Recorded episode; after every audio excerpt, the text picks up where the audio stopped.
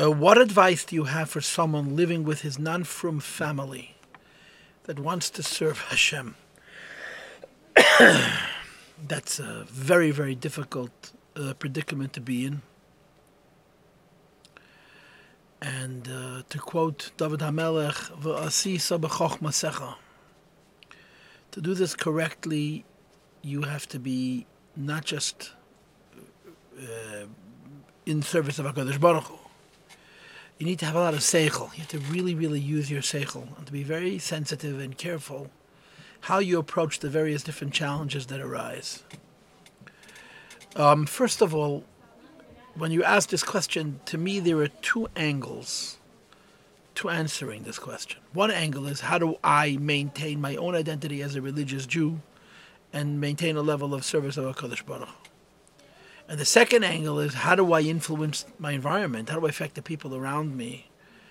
That they should appreciate that the life that I've chosen is a meaningful life and a good life and a preferred life and bring them closer to HaKadosh Baruch Hu. I think these are two different questions. I don't think they're mutually exclusive, um, but they are two different questions. Now, again, I don't know you. I don't know who wrote this question. Your name is not here.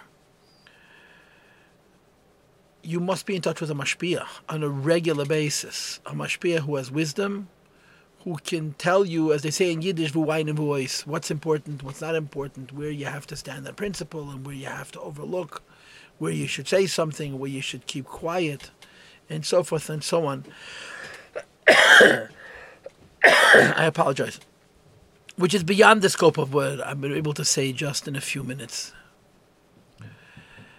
My understanding is, and I've heard some contradictions about this, but my understanding is that the Rebbe believed that if a member of a family became frum, it shouldn't destroy the family. In other words, even if you talk about a husband and a wife, where one member became frum and the other wasn't frum at all, if there's a minimum cooperation when it comes to taharas and possibly kashrus, uh, the family has to be kept together.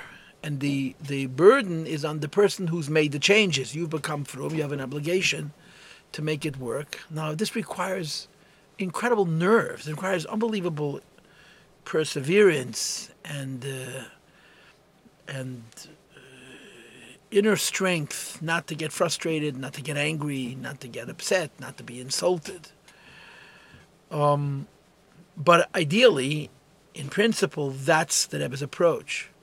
Now, if a person is unable to do that, if a person is in a home environment which isn't frum, and they don't have the ability to, so to speak, keep it together, so that it doesn't just create fire and anger, you have to seriously consider the possibility that maybe you can't be home. But if you're going to be home, these are the two things that you have to bear in mind.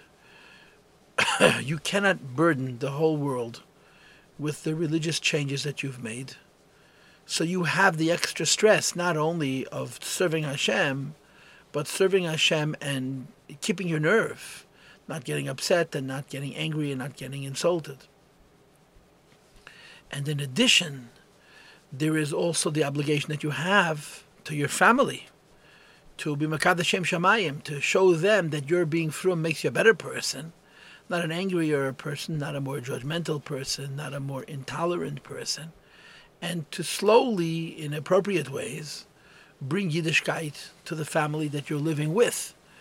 And this, I think, is you know, fundamental to the Rebbe's philosophy and to the Rebbe's teachings. It used to be that if a person was religious, he concerned himself with himself and he, quote, protected himself from the world the Rebbe taught us when a person is religious, the best way to protect yourself is to become a mashpia, to influence others. Family is tricky, you can't always do it. But in a limited way, and certainly over the course of long periods of time, it's possible to move people to, to at least warm up to what Yiddishkeit is. And as, uh, and as challenging and as difficult as this is, I think that the Rebbe would say, this is your obligation, this is your job, this is what you need to do, which of course seems so insensitive, it's almost unfair. You know, I made so many changes. I became frum. I'm trying to serve Hashem. And now you got to tell me I have to have patience. But yeah, that's the job. That's the job. Um, or to say what I just said in completely different words and perhaps in a way that will appear out of context, our Yiddishkeit depends on our ability to be mekarev somebody else. Period. Not uh, you know, I have my service of Hashem, and then if I wish, I'm going to be mekarev somebody else. When I figure out how I can include another Yid in Yiddishkeit, that's how I'm serving Hashem. This is a break from tradition. You know, in tradition, serving Hashem is davening and learning and thinking about the spiritual self. And the Rebbe says, you want to think about the spiritual self, be mekarev somebody else. I'm not saying you shouldn't think about yourself at all. But I'm saying you're asking me. I, I think uh, this is part of the obligation and the burden that you carry. And I, I assure you that I, I don't know what I would do if I was in that situation. I probably would not have the ability to, to keep it together, to hold on to my mind and my heart and my environment without exploding or quitting. Um, but this is the challenge. I think this is the task. You and your own avodah can daven, can learn, can serve Hashem. But you must appreciate that part of your avodah is to be respectful of your family, to be a member, to be included with the family, of course, in ways that are allowed to be Allah, and to be mekarev your family. And then you have to trust, good, good, that uh, that they'll see your behavior and they'll be drawn to also want to serve Hashem at least on a limited level. I, I, I I'm answering the question because I don't want to not answer it, and I really feel like I'm not certain that I've told you the right thing, and if I haven't, I apologize. Um, these are some thoughts, and again, I want to be finished the way I started. The most important thing is to be in touch with the mashpia on a regular basis to appreciate how you should proceed going forward. And I wish you much success, much happiness, and much success in serving Hashem.